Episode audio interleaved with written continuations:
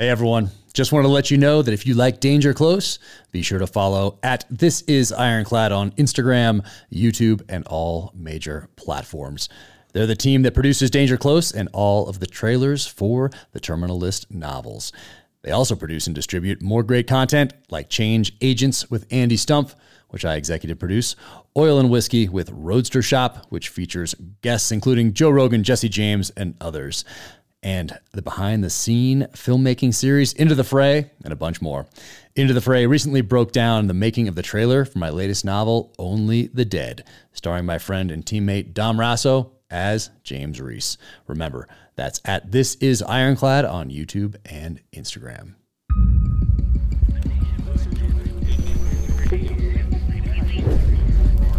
This is the Danger Close podcast, Beyond the Books with me, Jack Carr.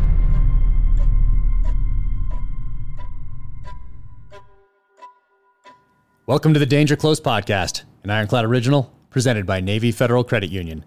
My novel, Only the Dead, is on shelves right now. Today's guest, Joshua Hood.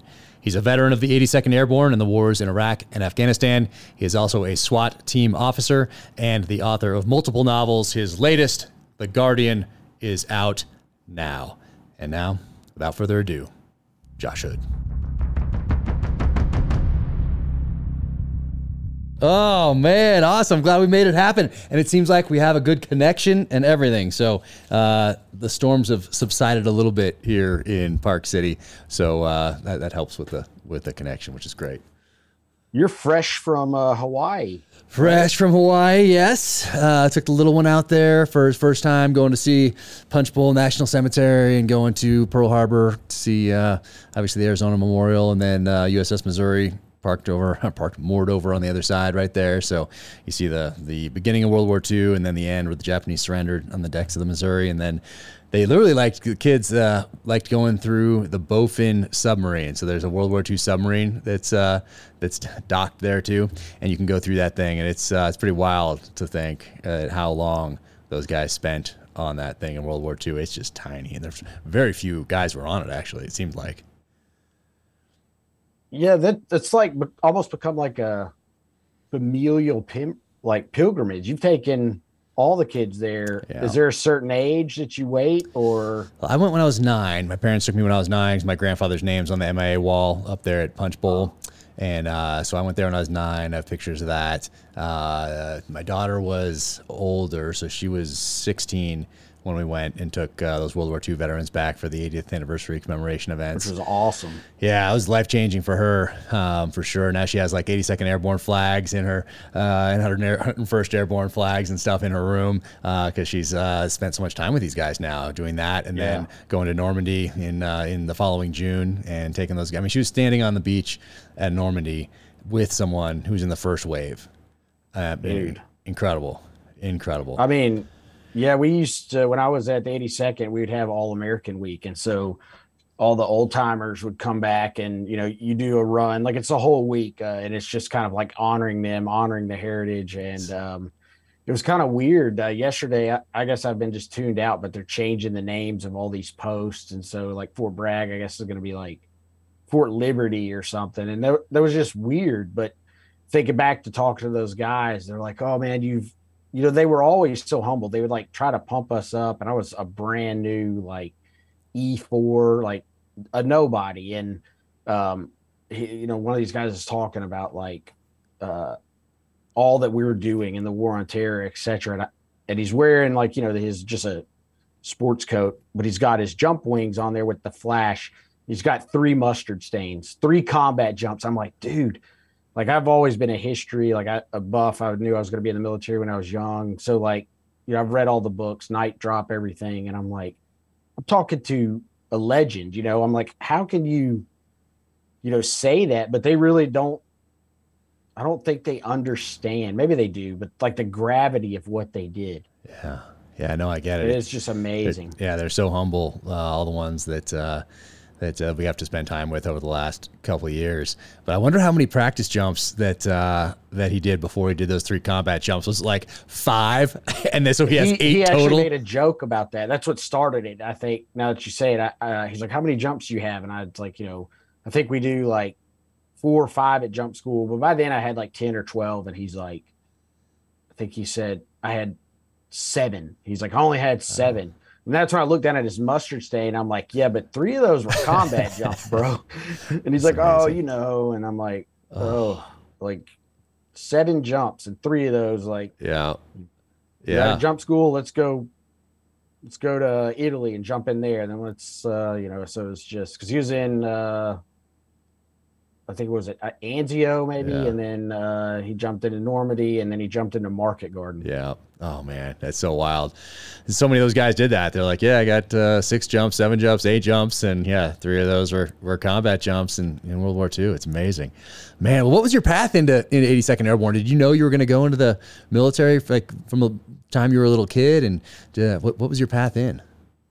I, I did. Um, you know, my mom was one of those. You're going to college, right? And so um, we grew up poor, but blessed in that I went and my to like a private school on scholarship. So went to this real rich school, and we were like, you know, the poor kids, but it was a, a college prep school. So so to them, like going into the military, like you know, this is graduating high school in '98. So that was like kind of like you wanted to be a garbage man. And it, it was really weird because my dad was in Vietnam. His dad was in World War II and stuff. And Oh wow, what did they do in World War II in Vietnam? uh, well, my grandfather was a uh, test pilot, and um, he began to do the first night fighter stuff, and um, he would test the um, the German uh, like planes that they brought back, and um, he wanted to fly in combat really bad, but he had learned so much, especially that's when night fighting, I guess, was becoming like a thing that they're like, dude, we're not you can't do that. Uh, we're not letting you go. So um, he kept putting in applications after applications, and they they said like, it's not happening. We'll send you to Guam. So they sent him to Guam, and but that really bothered him, and so he came back and he was like, I'm to get out. And then instead of that, they said, look, you're a pretty smart guy. We want to send you to Harvard Business School, and the goal was I don't know how he really got into it, but he took over the he was one of the lead guys on the Minuteman missile system and the Polaris that came out of submarines. So he went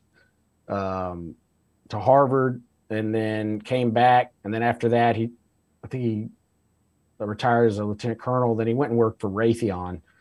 And then, um, so my dad grew up in the military, you know, going from base to base. And he got out of high school and enlisted in the Navy. And, um, went did two tours in Vietnam. He worked on a carrier or something Oh, with wow. uh like bombers. I don't really understand, but he, he would tell these stories about uh them loading the agent orange onto these bombers and they would be leaking and they would hit the deck and burn holes. He was in on a carrier called the Ticonderoga, which was like an old World War II carrier. So Oh. it was uh, I guess a lot different than the way it is now. That is crazy. Those leaking bombs. Man. Yeah, the and I'm guessing he the ended up safety. getting cancer from it. what? And Oh, uh, yeah, but it it worked out. I mean, it was uh, everything fixed, but it, it was. Uh, I was like, nobody was kind of like, hey, this is probably not safe. And he's like, that's not how the Navy was back in the day. Master Chief told you to load something, you load something. I was like, okay, Yeah, a And little so, little different. yeah. A little different back a then. lot And different. I'm sure they weren't. Uh, yeah, I'm sure they weren't in the proper. What is it? What PPE? Whatever. Personal protective equipment. Yeah. Um, yeah, I'm sure they were not in that. I was just like bare hands loading that stuff, probably uh, back in the day. I'm sure. Oh man, that is wild. What did he do when he got back from uh, Vietnam or from his time in the Navy? Uh, he went. He became a hard hat diver. Uh, He went Oh. to Galveston. Okay. Uh, it's kind of funny. My dad and I shared this common thread. Like he ended up being a graphic artist, Whoa. but growing up in this masculine culture, like his dad basically told him, like being an artist is not what Yeah. men do, and so he kind of spent his formative years uh, in the Navy. He enlisted at 17, did his tours, two tours, got out, went and became a hard hat diver uh, wow. in Texas. So he like worked on oil rigs, and I guess he like somewhere during that time he's like, I've earned my man card. Then he uses his GI Bill to go to uh, what do they call it? art school? It's uh, you know like a college, Yeah. Memphis College of Fine Art. Went Okay. there, and um, kind of spent the rest of his uh, life as a graphic artist. No kidding. That is wild. What did he do? Did he work for? Was he on his own or did he work for somebody? No, he worked for some companies here in Memphis, um, where I'm from. Uh, some, I don't know, they were like the modern precursors of Mad Men. So they're advertising agencies. He did a lot of stuff with FedEx and uh, things like that. But what was crazy is growing up, he, he spent a small period of time working um, for himself. He started his own business doing the thing. And back then they didn't have like computers. Yeah. So when I was little, I remember watching him. You know, they would have like, "Hey, you're gonna make an ad," and literally he would sit there and he'd just make it. Like, Yeah. you know, he'd get the board and sit there and draw, and then for type, he would literally cut out these little stencils of type and put it on there. then he would take me to the printers, and um, like my mom would get pissed because they use um, ether in the printing because they would make a they would take this image they would actually like make uh a, it's not called a stencil but it's like basically a metal stencil. And then they would run it through these awesome printers. But to cut the ink they would use ether so i'd sit there be getting all high and uh, but it was cool to me because downstairs was this old army navy surplus so i'd always you know kind of go with them and Oh yeah. afterwards get to go in there and like check out all the cool stuff Oh yeah. Dude, Army Navy surplus stores as a kid were they were just so Awesome. much fun. So cool. I mean, just like an ammo can and some camo netting. You know, it's like whoa. yeah And then the stuff behind the glass, like the knives that you were couldn't have three hundred dollars. You know, like Yeah. it's like wow, three hundred dollars. You know, like that was big money. Might as well been ten million. You know, and you can see that stuff behind the counter there. Or look at sometimes maybe some paintball stuff over there. Like what's that? That's amazing. Like that was just so cool to run around those stores as a as a kid and check out all those ammo cans. And sometimes they'd have like a a Jeep or something kind of parked, you know, like the owner would have one or something like that. Maybe it was for sale, maybe not, but uh, or, or some sort of a uh, truck, you know, just camoed out, you know, just sitting there. I love those stores as a kid. So awesome. I love that smell. It's like Yeah, they all have a smell. and the smell of like a bookstore. Yeah. Two like uh and I would go in there and I remember like you said, I got like a little ammo can one day to put my like cars in, and then one of the marine just OD like the hats they had, you know, they we'd have our patrol caps in the army, but the Marines and you guys use them too, they have that specific looking and I thought that thing was so legit. Yeah. The guy had a 30 cal machine gun. It was like this oversized machine gun. And I guess it was maybe used as like a training aid, Yeah. but I was always like, can I buy that? He'd be like, no, that's that's not for sale. Guys back there smoking Marlboro Yeah. Reds. Like, that's They're not for sale. And I was like, but it's in here. And he's like, well, if it was, you couldn't afford it. But um, Man, you know, those things kind of like if you grow up hearing about the military, hearing a little bit about Vietnam, you kind of Mhm. get there, you're touching it. Mhm. Um, you know, it it kind of becomes almost like a mythology or whatever, and you want to Yeah. go do that. Yeah. So did you listen to your mom go to school first, or did you go right in? I did. Um, I went to college, and I was in college when September 11th happened, and uh, I was re- working at UPS throwing boxes, and I saw it on the TV, and then I watched like Operation Anaconda, and I'm like, Mom, like I have, you know, please, and she's like, Hell no, you got, you want to go graduate earlier, and Right. so um, started going to summer school and everything. Got out, uh, went to see before I. Uh, graduated, I went to see like a recruiter, Yeah. and they're like, you could be an officer, but back they couldn't guarantee you a spot. And I was like, I want to go airborne infantry. And they're like, well, as an officer, it doesn't work that way. And I was like, well, screw it, I'll enlist. And so um, that was like in I did I graduated December of 03. And at that same time, my brother had just finished high school and um, he did not listen to my mother and enlisted uh, in the infantry. And so he shipped out to boot camp and um, I think it was like April of 2004. I went to boot camp, and by then he was in Iraq, and so Wow. he's sending me these letters from Mosul and stuff. Uh, and I'm sitting there like, you know, the older brother supposed to be kind of like leading the way, like Yeah. making sure my bed's made and reading about like this firefight. I'm like, man, this is, uh, oh, you know, but um, he was up there in in, uh, in 04 in Mosul. Yep, oh That's- four through five, and then um, he came back a little bit, and then he went back during the surge. Spent 15 months in Mosul, and then they ended up going down to uh, Sadr City and Mhm. spent. Um, so while I was in Afghanistan, he was in Sadr City, and my mom was. Uh, Yeah. her nerves were frayed, I bet. I bet not not thrilled with that. I'm sure. not happy. Oh man, well, I probably crossed paths with him, or at least we walked the same ground in Mosul in 2004. Then I was up there then. But uh, so what was how was uh, how was boot camp? Really wasn't that bad. I mean, I was older than most of the guys, Yeah. you know, because I think at that time I was like 22. You're the old man. Yeah. I was. And um like the biggest thing for me was the realization that, you know, like you get there and the drill instructors are going off and I'm like they would do something, get mad at me. I'm like, these dudes don't know who I am. You know, but the other guys, they don't realize that. They think they take everything personal and you know, Uh-huh. it's whatever. And I'm like, these guys have no idea like who I am. This isn't personal. They're just playing this game. And so Yeah. um the only bad thing that happened at basic training in the army, they used to have if you signed up for infantry, you could pick your job. So you could be Mm. like an 11 Bravo, a rifleman, 11 Charlie. Uh, I think there was like 11 Hotel, which is Mm. like a, a, ta- a tow gunner or something. And then Mm. there was something else. And they changed that around that time. And so you became an 11 X ray. And so um, I didn't really know what a mortar was. And then uh, I started looking into it and I was like, damn, dude, I don't want that job. Is there any way that I can make sure to get 11 Bravo? They're like, no, but there's a small chance you'll get that. And I go to basic and like, I think it was like the first couple of days or maybe a week we were there, they start handing out jobs and it was Uh. like, they call my name and they're like, you and these other dudes are 11 Charlies. I'm like, oh shit. Uh, and I was like, how do you, you know, so I go to the drill sergeant, you're not supposed to talk to him. And I'm like, excuse me, drill sergeant, uh, I can't be 11 Charlie. I got to be an 11 Bravo. That's what I signed up for. 11 Bravos are awesome. I don't want to do anything with the mortar. And he- this dude's this big Samoan. He's like, listen, you bastard, I'm an 11 Charlie. And I'm like, oh God. Dang And it. So he's like, I don't ever want to hear that again.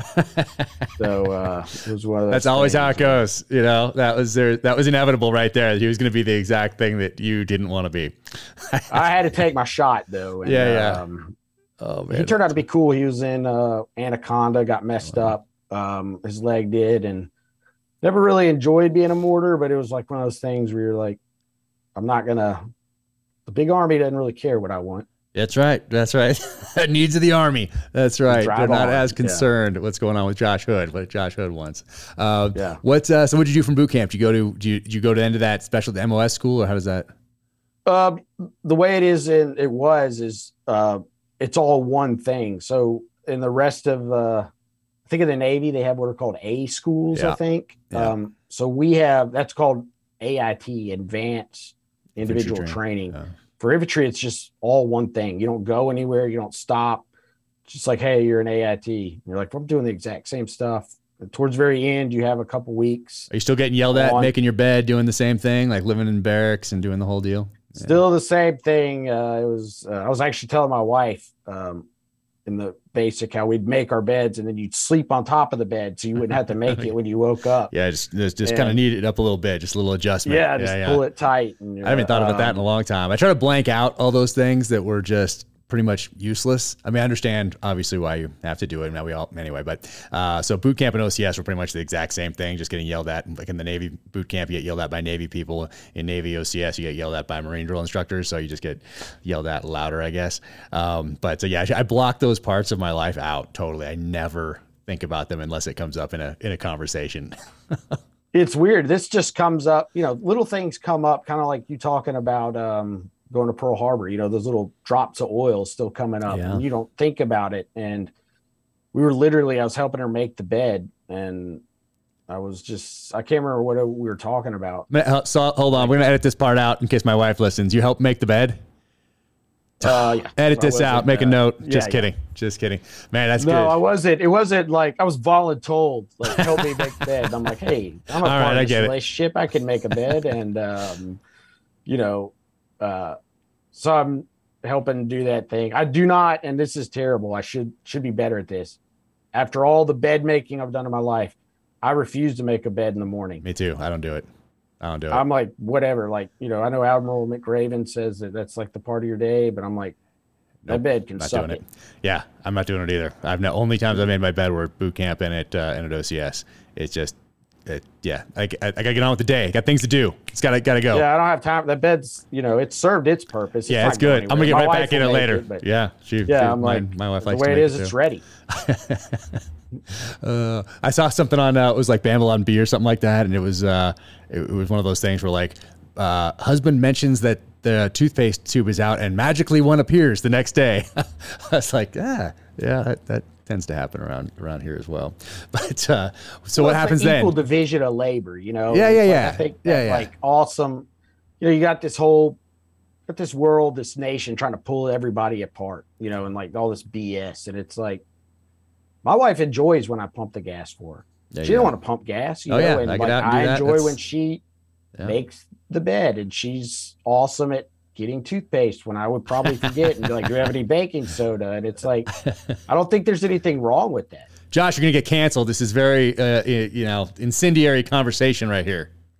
Well, you know, I don't think I'd make me personally would make such a blip, but it's like if I was a woman, like I teach my daughter all the time, it's a man's job to treat you well. Like, why would you not expect someone to do that? Yeah, that's good. A good So- example to for for kids to see for sure. Um, that stays with them.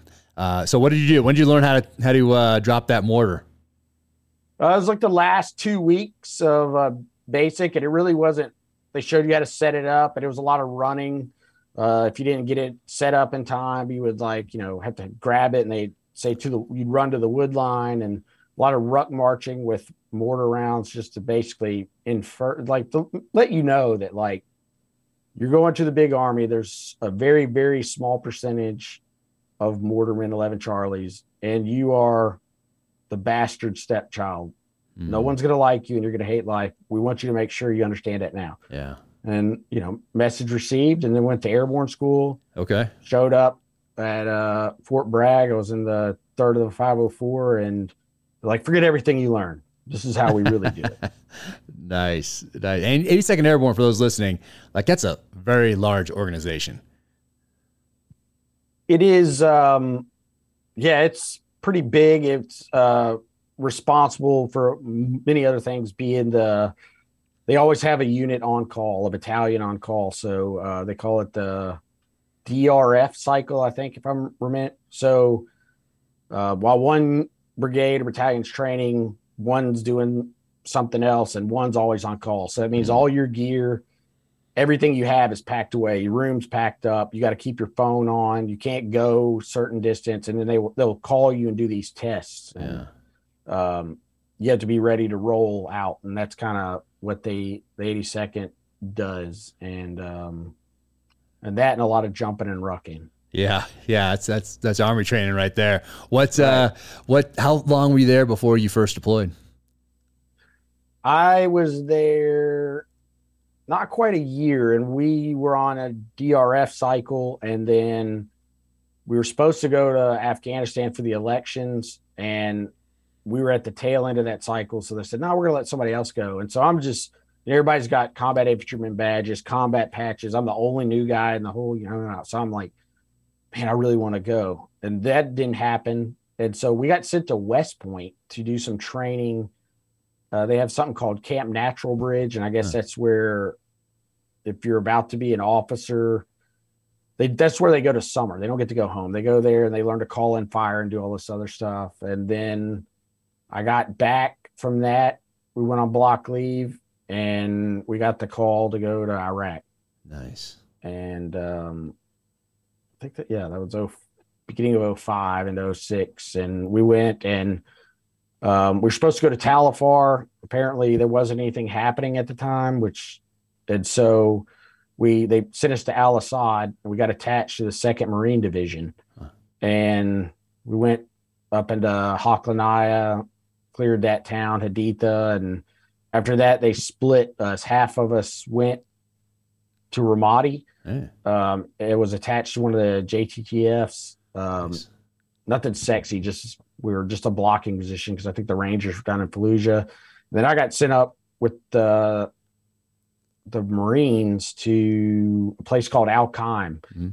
and um, we uh, they sent a MEU up there, and we basically like there was an operation. I never found out what it's called, but we cleared all these little towns, and uh, then we ended up going back to Ramadi to finish out the rest of the time. And Oh man. that was a nasty, dangerous place. Yeah, we were probably there. Maybe about some overlap. I was in Ramadi 05 into 06, and then went to do a mission in Baghdad for a little while. Um, so we're probably in and around some of those same places at uh, at similar times. Anyway, but uh, man, were you acting in a as a uh, as like a, a mortarman this throughout this? Or are you are you now like that's just your MOS, but you're carrying a rifle and and doing that job?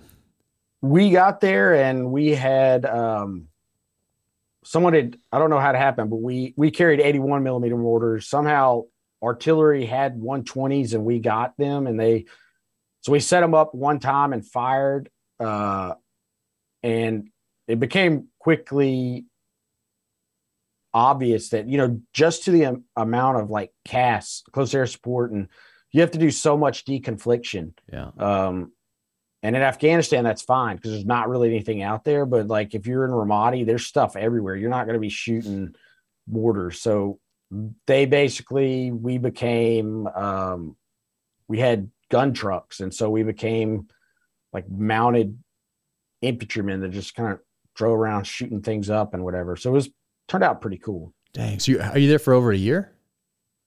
No, I think we were there for about eight months. There was a, um, I don't really know what happened, but something happened where somebody pissed somebody off, and um, we we left early uh, Uh-huh. than we were supposed to, which was cool for me. You'd had And I was like, oh, awesome. had a good run. It was like yeah, been like, here, seen it. Press All right. fate.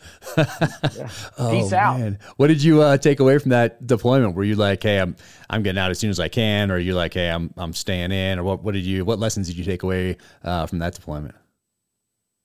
Uh, that I mean that deployment was really weird. Um, it, you know, that was like the first time you get shot at. Like for me, at least, we were ambushed in Ramadi, hit an IED. Everything was like it was chaos. I'd never been shot at before, and um, you know, you start taking fire, and suddenly, like I'm thinking I'm having a heart attack. I was like, "What?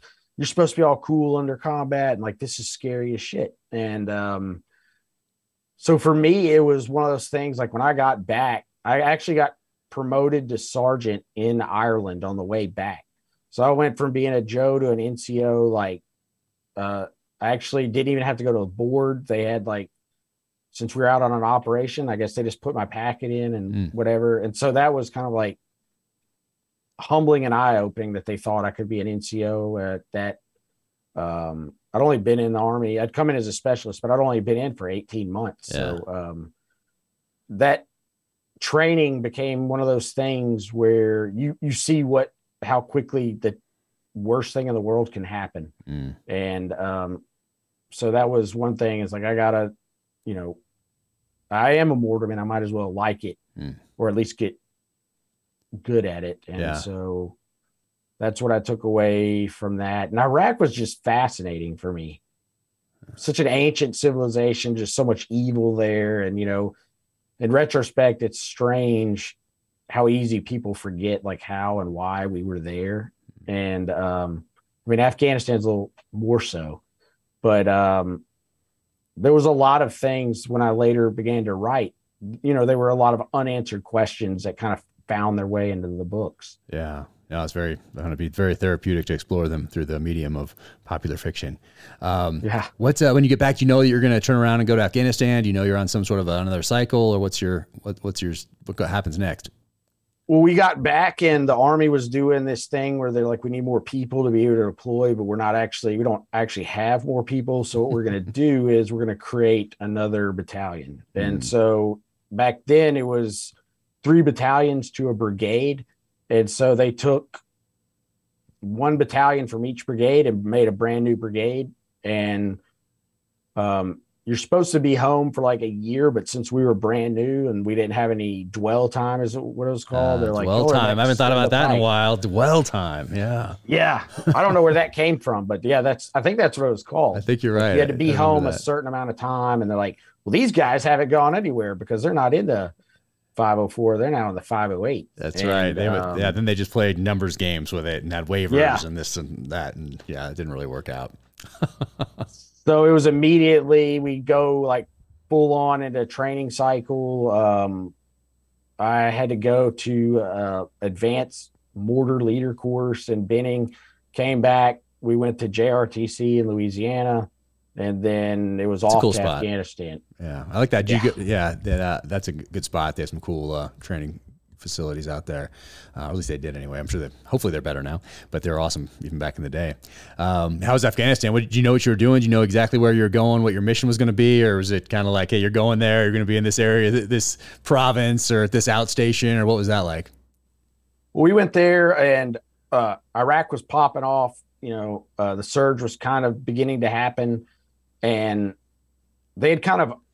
My understanding is they had overbooked Afghanistan, so they had one more battalion than they actually needed. And right then, it was pretty quiet. Mm. We got there in the winter. You know how it is; like nobody's fighting really in the winter, and so they they decided like they couldn't, I guess, send us home. So they decided to make us what the first tactical theater response force and they sent us down to Kandahar. And my understanding, the way it worked was that any ISAF commander that was having trouble could basically be like, "We want those dudes," and they would get. I guess we had a bigger budget and all the assets. So the first thing that happened was we uh, the British were having a lot of trouble in the Helmand, uh, specifically the Sangin River Valley, and we uh, the entire battalion went like to the Sangin River Valley. And at this time, they had split. There's usually four mortar squads in what they call a section. So they split us in half. And my squad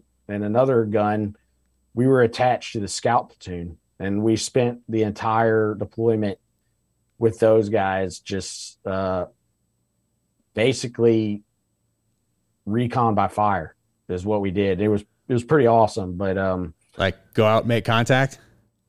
yeah, like um it totally went against doctrine, but literally we learned right away is they would set up kind of an ambush. We would move into the high ground and set up mortar tubes so that we were kind of this, hey, look at those idiots. And it, the proof of concept happened on accident. We were in the uh the Sangin and there was an SF team that had gotten in trouble. They'd gotten bogged down in some of the poppy fields and uh, so we had been supporting them from across the river, and we wanted to move. I think it was down Highway One to get into like a little better position. We crossed the river. We pulled up in this house, and I remember being pissed at our platoon sergeant because I'm like, "Dude, the fight's way over there. Why we got to be right here?" And then all of a sudden, you started getting this really weird atmosphere, seeing all these people moving around. It turned Mhm. out later that the house that we had pulled up into was the regional commander for the Taliban, Wow. and he thought we were there for him. Yeah. So he's on the radio calling everybody, and uh, we ended up having like an eight or nine hour firefight. Um, was pretty crazy getting um, shooting the mortars literally almost straight up. Charge one, charge zero. They ended up having to call in a couple uh, F-16s to drop, you know, 500 pounders, danger close, and uh, Dang. ran out of ammo. So we were shooting British ammo, and um, we actually got to leave the Sangin early because we had shot all the mortar rounds that they had in that area. Where did the British ammo come from? Were you with British troops, or did they have like a stockpile somewhere? Well, the Brits, I guess, were in charge. Well, they were in charge of that area, so they had they just set up Fob Robinson and their biggest resupply base, what I think was called Bastion. Mm, And I don't, were you down in that area? I was or up. did you? farther, yeah, I was about and uh, Gazra, Ghazni, that area. Oh, those are fun. So we basically the Brits and the Americans and the Israelis, the 81 millimeter mortar system is like a mixed design. So they all shoot the same round. They just have different um, what they call cheese charges, which are propellants. So we Ah. had four, and I think they had six. Okay. Um, so that we knew they would shoot the tube, and we're like, dude, just load them and speedball them. So they did, kicked them out, and then the Swedish used the um, they come with a little charge wheel to just figure out the elevation. Mhm. But um, we shot all those, and then we came back and did a little more stuff down south, and then we got sent up to Nangarhar and uh, spent two or three months in up in the Tora Boras, um, Wow. hating life. Dang, that's where'd you operate out of up there? Uh, out of the mountains. Like Oh, man, we yeah. um we were stationed in Jalalabad, but um I don't know what really happened at the time. I they had I don't think this is classified anymore. They thought someone had thought they saw Bin Laden up in the mountains, and so um, guys from SEAL Team Six, which I didn't know that's who they are. They called them uh, Task Force Blue or Blue SEAls.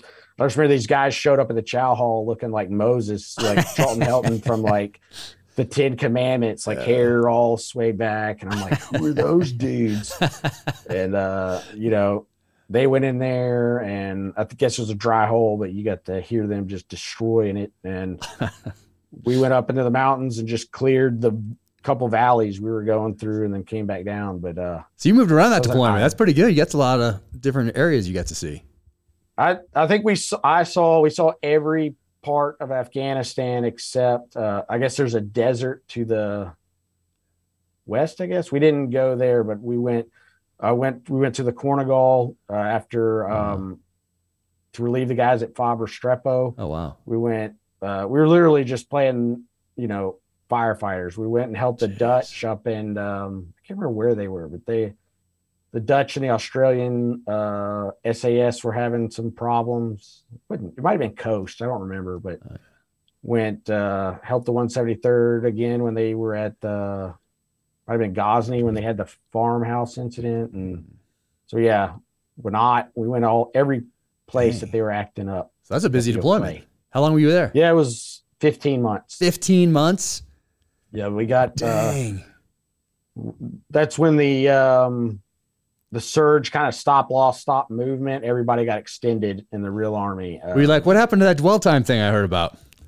Yeah it was like i didn't even get to stay home and now i'm getting freaking and they told us on months. thanksgiving i remember i was like this is the worst thanksgiving That ever. you're getting extended? Like you thought you were yeah we were in Ghazni, and they uh said we got there was a mission to go get some uh missionaries i think that were in the city Hmm. they went out there and we provided a little security came back and they're like oh by the way you're also getting extended and That is brutal. yeah Yeah, that's so a you're that's just a like oh okay Yeah, there was. I put it in the first book, so I, I don't remember the, the name right now, but I, I looked up to make sure I got the right uh, unit in there. But I remember when I was in Iraq in 2004, I want to say that an army unit, man, they thought they were going home. It was like the year one year mark, and they thought they were going home. Guys had already flown back. I think a, a lot of them they went to a few different places, I believe, but a lot of them went, went to Alaska. Were from Alaska, I think. Um, so they'd already sent that like I don't forget what you call it, the advance party, I guess, or the reverse advance party, whatever, back home to prepare to yeah, have everybody else follow on after that and just prep everything Yep. and all that. So they'd already sent those guys back. Um, then they they were at the airfield, and they get word that hey, you're extended by like four months. I think it was. Like that's pretty brutal. Like, couldn't you guys thought of this a little bit earlier? Like, and some of those guys I think came back and they ended up not making it. So they'd already gone home, seen their families. They had to go back for another four months, and then some of them didn't didn't make it. Brutal. it makes you wonder like who is in charge of that circus sometimes Yeah, and uh, well, once again, zero accountability uh, across the board for 20 years. Um, nobody relieved. Even today, today they, I think today the the uh, IG report on the withdrawal from Afghanistan was released. I think this morning. Um, so I, didn't, I don't know if it's a unclassified or if it's like parts are redacted or if there's a version for citizens or whatever. I don't know. I haven't seen it seen it yet, but I saw that it was released this morning. And uh, the, so the headline I saw said it was an honest assessment of the of the withdrawal, and they'll I think they'll go in front of Congress and answer questions and and all that sort of thing. But uh, my goodness, but everybody will 20 be years. fine it's like yeah. uh, you know you read the afghanistan papers Oh, and yeah. it's Craig kind of Whitlock. like yeah that that's a awesome. gut punch and um Craig Whitlock is awesome. Afghanistan Papers, for those who have not read it, should pick it up. He was on oh the you have to read it last year, and uh, we had a great conversation about that. But uh, two Freedom of Information Act request lawsuits uh, against the federal government to release these transcripts of interviews that they uh, conducted on people coming back from Iraq and Afghanistan. And essentially, what happened was they uh, got these documents declassified um, or re- released to the public. And then what Craig Whitlock did was juxtapose it to what they were saying in front of Congress. So you have this general in front of Congress saying the exact same things the guy before him said, which were uh, we're making progress. Uh, all we need is a little more money, some more budget, some more time, and uh, then they juxtapose. He juxtaposed that with what he said in private in conversations that he thought were going to remain classified, and it was 180 out, and it's all of those senior level leaders, um, for, for, the most part, said we're making progress in front of Congress. Just need more money, more time, more troops. And then privately, when they had come back and gave these declass or these classified histories, they had a different assessment. So essentially, they were lying to Congress, lying to their troops, and lying to the American people.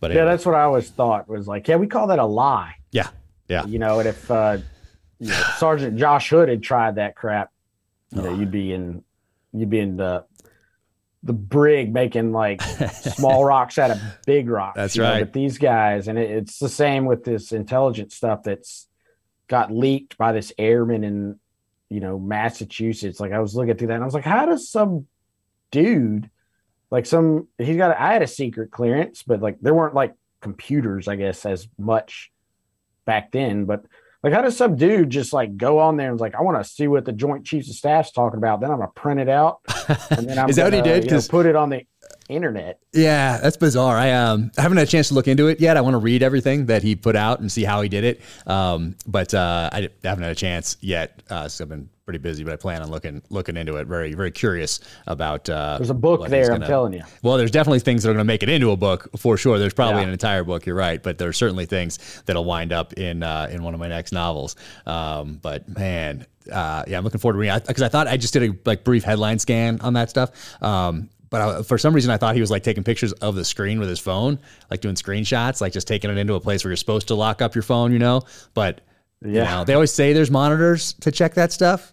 I don't know if every not place, there. Uh, I guess I guess not. Like, the, my question is like this dude just like like I've never been into like I, I don't know if it'd be a skiff or whatever it is, mm-hmm. but he's just like I'm just gonna print this and nobody is like there's nothing on the other end that's like hey who's printing this stuff and uh, does he have access and then when he walks out like with a big sheet of paper yeah uh, yeah carrying, a, carrying a stack crazy? of papers yeah don't mind me guys yeah no it's interesting but i want to read what he put out because um, all i've seen is the headlines you know and uh, the headlines that are saying that uh, the things that you can now read um, because they're leaked are essentially once again 180 out from what the administration has been telling us is going on in Ukraine. So I'm uh, I'm curious to read that when I come up for air here in the next couple weeks. So um, yeah, I'll let it play out and download all those things, print them myself probably, and uh, yeah. give them a read.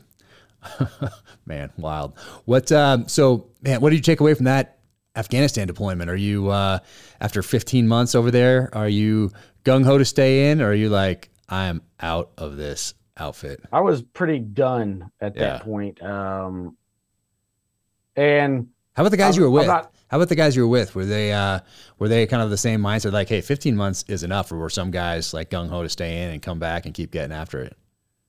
Well, the the senior guys like me, we were stop loss, so I was already supposed to be out of the military. Oh wow! And I was still in Afghanistan for another however many months, like oh, six, man. seven months. And so, oh, and for those listening, you know, stop loss is uh, you can get out, but by your contract and by your time, but military says negative. We're just keeping yeah, you. Yeah, you didn't read your contract well enough. At the very bottom, there's some, it says some very fine print. Signing.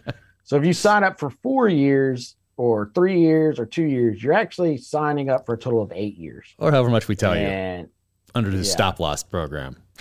right, and so the defining moment for me is we went to this little tiny fob. I think it was called Methlom, mm. and the people at, in this unit were the lowest rank was an E5. Yeah, and they all had different combat combat patches, and they were the saltiest people I'd ever seen. Like zero F's given. Um, you know, and it's like they didn't care. And I'm like, who are these dudes? Yeah. Uh, why is there such so much rank and why is everybody hating life? And they're like, oh, they're from IRR. And I was like, what's IRR? Like, uh, that's when you get out of the army and they recall you to come right back because you still have time on your your contract. And I was like, I don't I don't think that's true. And so I started talking to them and these that's exactly what happened. These guys had re- all of them had hadn't been out of the army three, four months. Some of them had just gotten back from Iraq, got out of the army, and they're like, "We need more dudes." So, so you change your um, number immediately.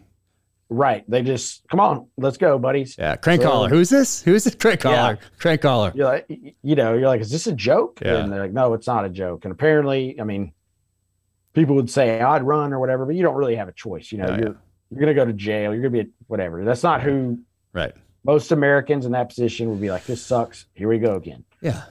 And uh, but I wanted nothing to do with that. So I was like, ah, maybe this war's never going to end, and I don't really want to come back here right away. So I got out and um, uh, made a deal with the National Guard where they would cut my dwell my IR time in half, and um, I could not deploy.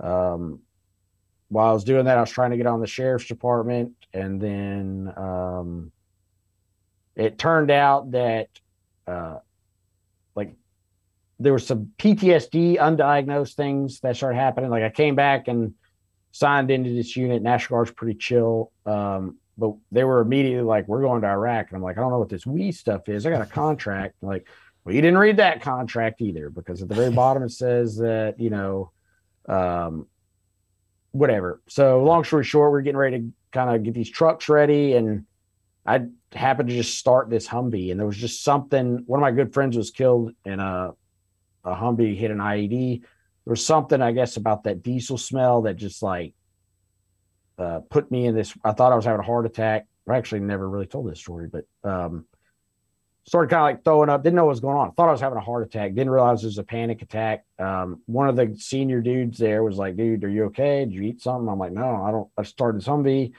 and so that they basically sent me to the VA and got me checked out. And they're like, "Oh, you have PTSD," mm. um, and so my time in the guard was shortened even more than I thought it was. I ended up getting a uh, medical discharge for that, uh. um, and I don't know. It was entered the sheriff's department, and that was kind of like the abrupt end to my time in the military. So. Um, yeah, back then PTSD wasn't really talked about.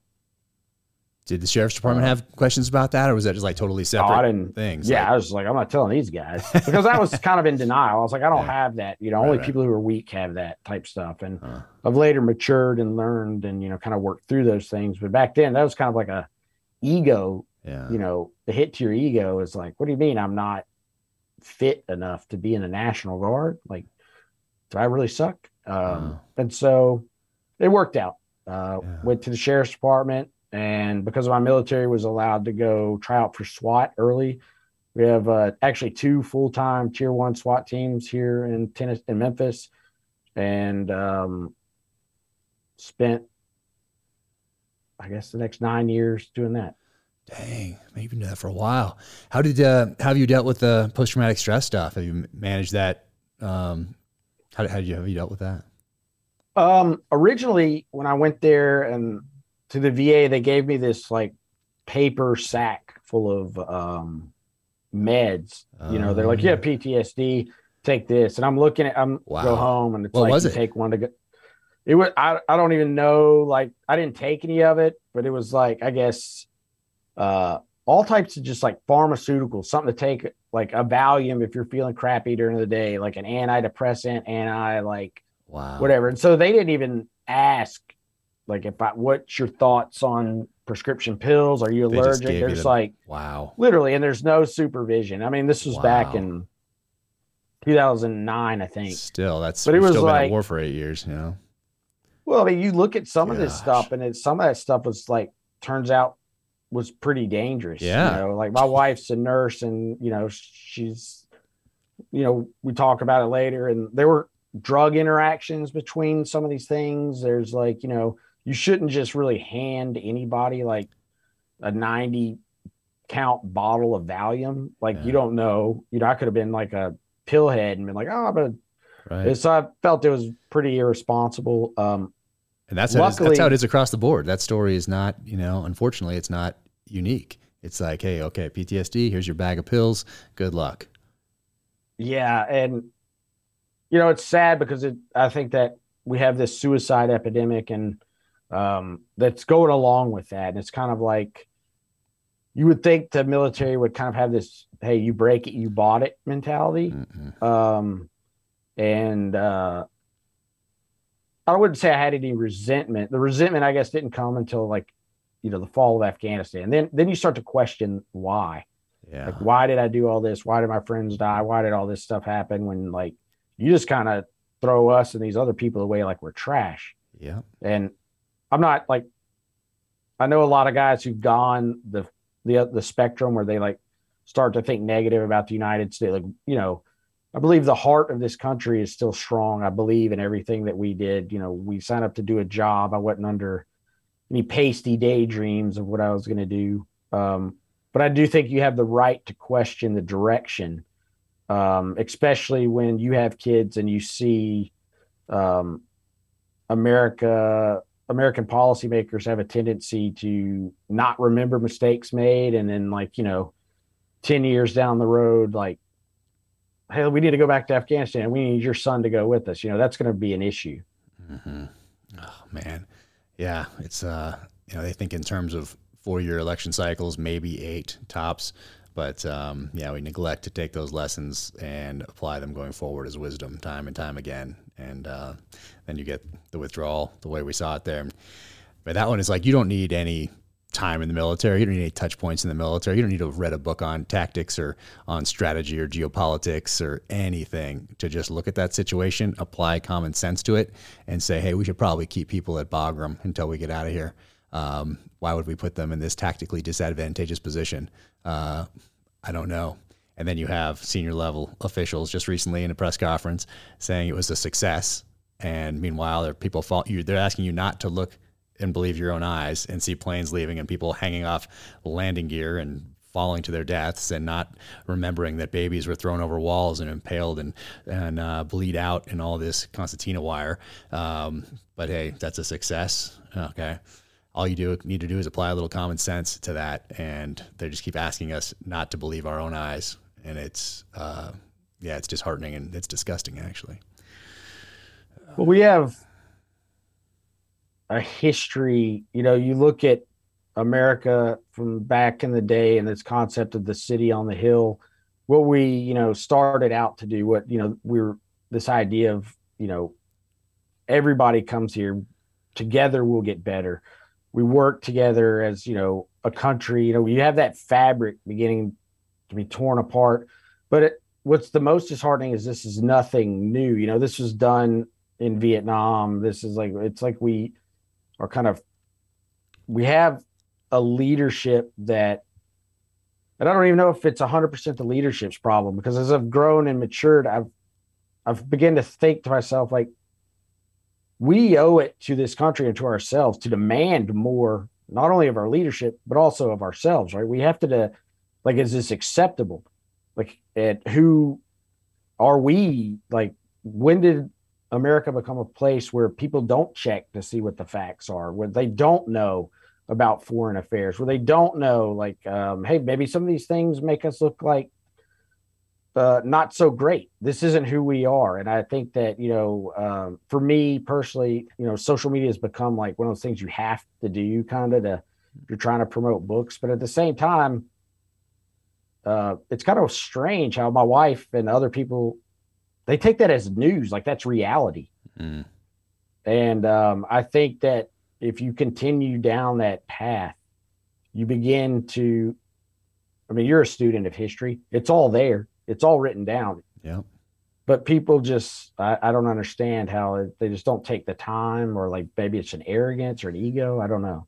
Well, there's certainly the accountability side of it. It's uh, like say World War II. We have George Marshall, who's obviously known for the Marshall Plan, rebuilding Europe. But uh, m- most people don't really think about when they hear his name that he put all those people in places, all those names of the generals and admirals that we know today from history books, or that you've, if you haven't studied the history of World War II, you're, you're familiar with because um, you've heard it somewhere. And uh, there were other people in those positions at the start of the war, and if they made a mistake or two, uh, he'd give them a second chance. But after that, no, you were out, and someone else was moved in that could do the job.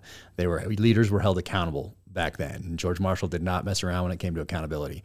And then something changed. Something changed between Korea and Vietnam, certainly throughout Vietnam, which continues today. Uh, whereas failure is rewarded with advancement and you are moved along and the next guy comes in and he doesn't want to do anything that's going to uh, upset his track if he's going to continue on to get that next star and then sit on that board seat at some defense contracting company. Um, so it became an industry. I mean the, the, military industrial complex is a real thing. Um, and just like the pill mills we're talking about right here i mean that, that pharmaceutical industry there's a reason they hand you that bag of pills, and the person handing you that bag of pills probably doesn't even know. Um, but uh, it's all part of this machine.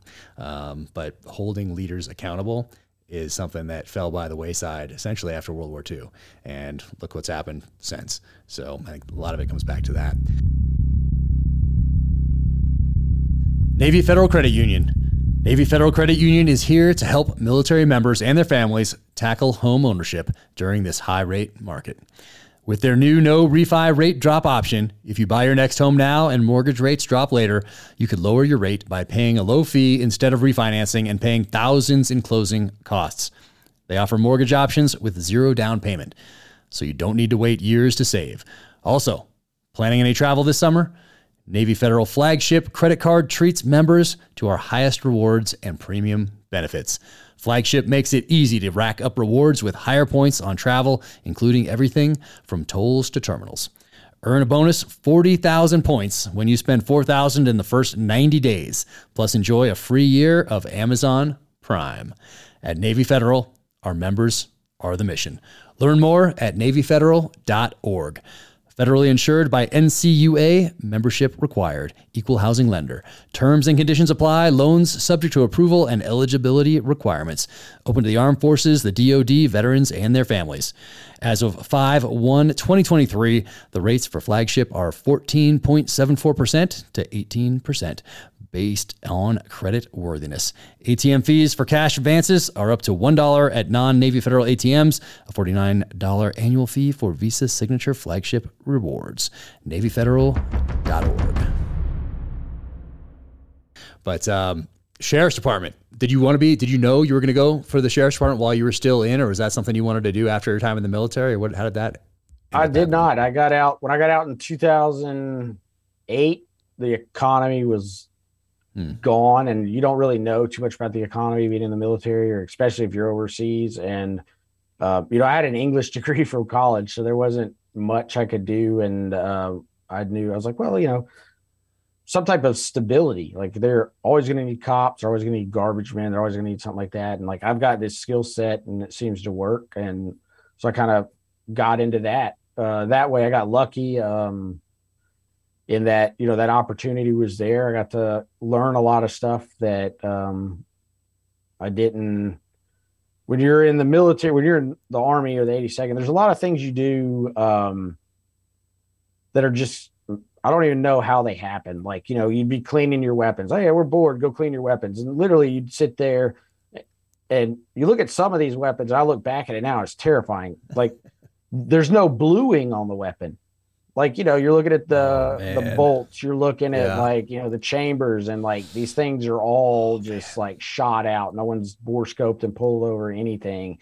And like that's what cleaning is. You're using metal tools on a piece of metal and like that bluing was there for a reason. And um luckily in swat i got a much more intensive understanding of everything shooting rifles, ballistics. Uh, got to go down to uh, Shaw's, which I think nice. they call. Oh yeah. Um, Mid South uh, Institute of Self Defense. Yep. Yeah, that's awesome. We uh, that's not far from us. A lot of the guys that were uh, on our team, the older dudes were instructors there at sometimes, and so we got to go train there. We got to go to Tier One. We got to go to Darcy. Nice. We got to. There's like this hub of all these places. Got to.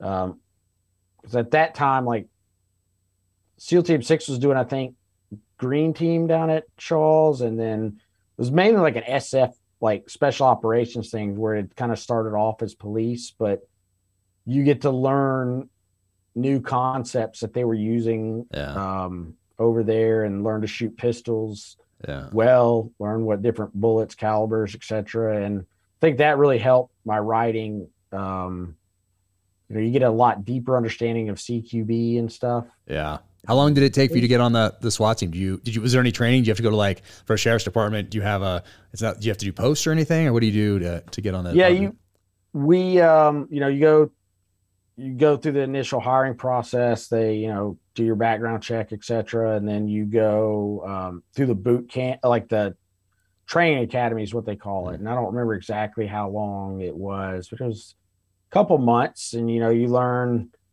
uh, most of it's like you said, post requirements. You have to have this much time. So you learn a lot about law and this other dumb stuff, and you march around, and then you learn how to shoot, and then um, most everybody ends up going to patrol. And so in there, you they put you on a shift. You have like a FTO, which is field training officer, and you just ride around in a car, um, learning kind of how to be a cop. And um, really quickly, I was like, this, you know, pushing lead, what they call it, just driving around. That's not for me. You know, um, I was on what they call Baker shift, which is like the mid kind of shift, and so people are coming home from work, finding their stuff's broken into. Guys, you know, so it was like they call it a turbo shift. So you're just riding around, writing reports, doing all this stuff, and uh, one day I just happened to see the SWAT team like out there fast roping out of uh, a helicopter, and I was wow. like, "Dude, I want to do that." Yeah. And so was able to apply, and because of my military um, experience, usually have to be on for like two years. Uh, was able to kind of fast track that. Went to the tryout, which uh, kind of sucked, um, and then entered uh, the actual what they call SWAT school, which is about uh, seven or eight weeks, yeah. and the guys there based like the first phase off of that Discovery Buds channel. so it was like it was pretty much exactly the same. You know, you had your log, you had all your stuff. Only thing we didn't have were those boats, but uh it was like this is terrible. But no um what was once you got on the team? What was your first uh, like? Do you do like no knock warrants, stack on the door, go in, do a serve a warrant, whatever you're doing? What was your first like experience of going into a kind of an unknown situation, or I don't know, barricaded shooter, hostage situation, whatever it was? What uh, what was that that first one like? Well, my first call out happened. That's what they call them. Um, literally the day we we had to get sprayed with. Uh, they use a, a like a regular CS mace, and then they use um, this other stuff called Top Cop, which is terrible. And but they they spray you with it, and like you you're supposed to go home because you like OC spray will wear off pretty quick. It might yeah. make you throw up the gas, but like this other stuff, I don't know what it had in it, but it's like feels like your face is on fire. They open up the fire hydrant, you're scrubbing yourself, oh. but you're supposed to go home. Uh, so I head home, and um, on the way, you have it at this point, I had to like take home Tahoe or uh, the truck that they had, and you got all your gear in the back, nice. and you got like a cell phone or a beeper or whatever it was. And we got a call out where a guy who was actually a Serbian national holding his um, wife hostage. Wow. And so I'm like, I'm not really operational, but I go back and they put me with the snipers. We're you can't see, house. but you have the you have the sniper yeah, like I'm like, what am I supposed to do? And so we're up in this attic and it's really hot. And so the OC crystals and everything start reactivating. And they're oh like, my god, hey, you need to watch. I'm like, I can't see. Oh, my on fire. You're an attic of some other another private residence, like across the street or something? Yeah, like across the street, and they're on the rifles. And, and what do you like, do? Just knock on the door and say, "Excuse us, we need to use your attic." Is it okay, or do you just yeah, use the attic?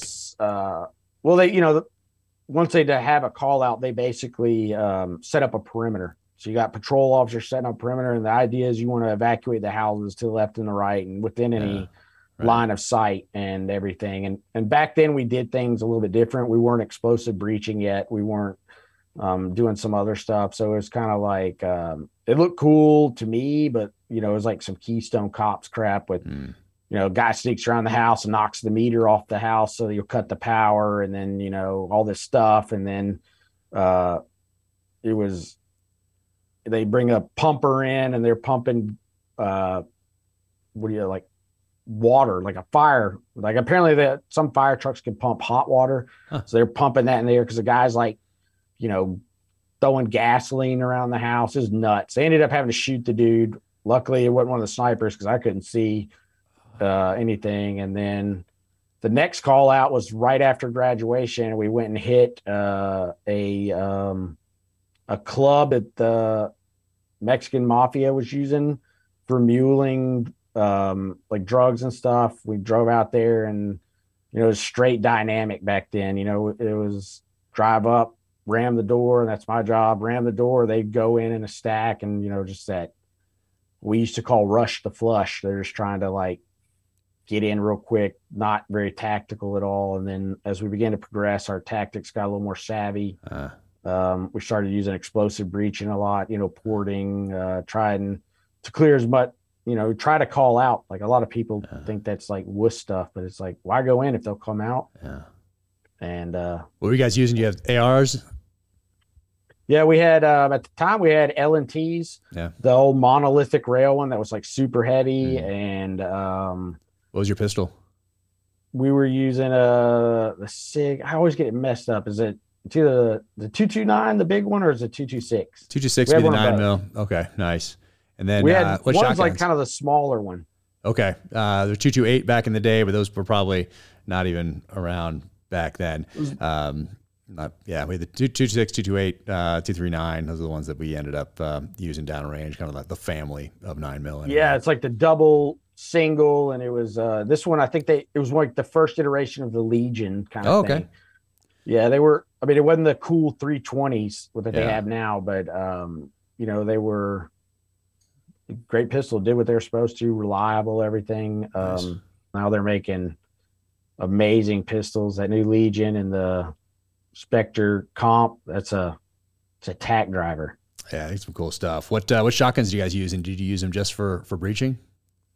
Uh, we had like you know we had a bunch of stuff. We had like the Benelli M2s. Um, you know, I got the carry. I carried as a one of the breachers. I carried the little master key. You know, the cut off. Uh, was it 1170 or uh, 1100 Remington? Yeah. Yeah. Just, you know, same thing I carried in Iraq. It was just like a little pump shotgun. You just, if you oh, needed to go. Then. it was the 870 probably, if it's a pump. Yeah, maybe that's it. Yeah. Um, they all run together, you know. So, um, you know, be able to, so for breaching, just interior, exterior doors, carried that. Um, we had some of the old, uh, the MP5s, which are cool, but did you use them still? yeah, we had a couple of them. You know, it's kind of that thing where they're like, oh, everybody in the military is using the AR, so like, why would we use nine mils? And we had them in nine and I believe forty. Yeah. And I was like, why not? These things are awesome. Uh, but that wasn't the cool, you know, gear kind of gets like get this Gucci gear mentality where everybody wants like the cool stuff. And I guess MP, I thought the MP5s were awesome. Yeah, yeah. We did our first uh, first post uh, 9/11 deployment, still with them doing shipboarding operations with them, but then everything switched to to ARs later. Yeah, we had the old chalker slings and everything. Oh, nice! Like those are probably worth sling. money now. Probably. Yeah. Dang it! Mine's in a bag that went to a friend's house, and then he got divorced, and all my stuff. I'm so I don't like thinking. I, I don't, don't like talking about it. I don't even like talking about it. But uh, okay, I remember the chalker sling. I remember that man. Oh gosh, it was probably one of those bags. Ugh. All right, I'm gonna put that aside. Uh, so, how long did you do that before you started writing? Or you do you start writing while you're doing this? I started writing while I was doing that, and oddly enough, uh, kind of circling back to my dad, I'd always known that I was going to be a writer, kind of like he always knew that he wanted to be an artist, but it was just something.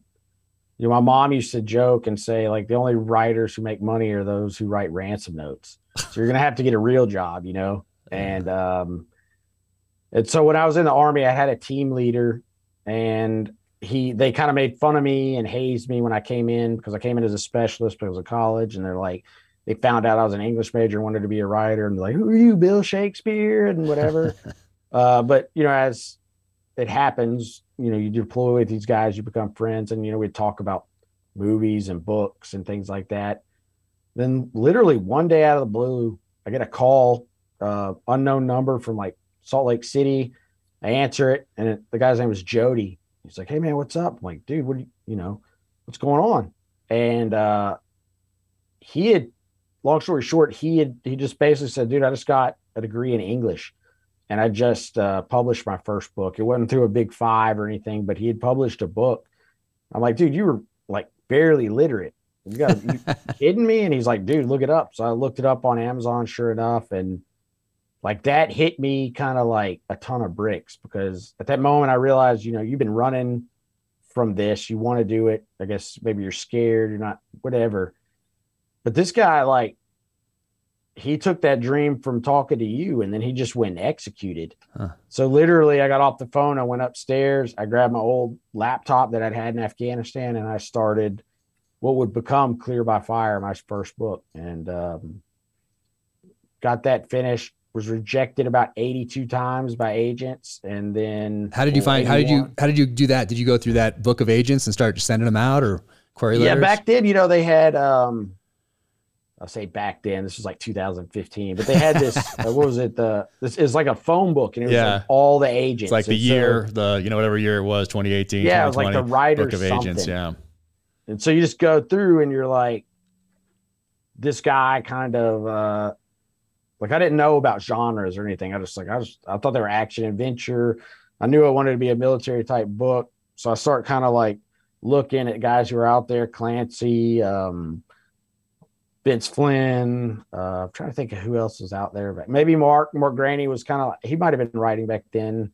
Um, but I mean, you don't really know anything going into it, so you kind of look through here. Brad Thor, I'm sure he was. Um, you find the guys like, okay, this guy's in this genre, and these agents represent it. So you just make this list, and you just start emailing these query letters out, and um, uh, like I said, it was like 82 rejections. Mm-hmm. And odd thing was that I remember being like, maybe this book sucks. Maybe I should just do something else. And I was like, you know, thinking back to Afghanistan, one day you're in Afghanistan, then you get on this freedom bird, you fly home, and then like just like that, your entire world changes. You're now back in the States. It's like, you know, maybe you have faith in what it is, you think it's a good book. Um, like whatever. I don't care. It'll kill me. I'll put a thousand rejections. I don't care. One day somebody's gonna say yes. So the next day, literally flipped the list, started back over at the beginning, and the first guy I sent out, I think like in batches of five or six. First guy that rejected me, went out to him. He actually like read it, signed me, and sold two books to Touchstone, which is now I think owned by Atria. Hmm. Within the span of like two weeks, and it's no just way. that was one of those lessons where you know it always gets darkest before the dawn. But if you stop right there, you, never know what uh, you know what okay. lives on the other side of a no. Nice. So you get this one, first one publishes, gets out there. Uh, you start. You do the second one. Yeah, then I wrote Warning Order. Um, they, uh, you know, it's it's kind of like, you know how it is. It's kind of uh you can write a great book or what you think is a great book. People can like it and it just doesn't sell. Something just doesn't work. And it was one of those things uh the second book comes out and then i think touchstone got bought or kind of like swallowed by atria which was simon and schuster.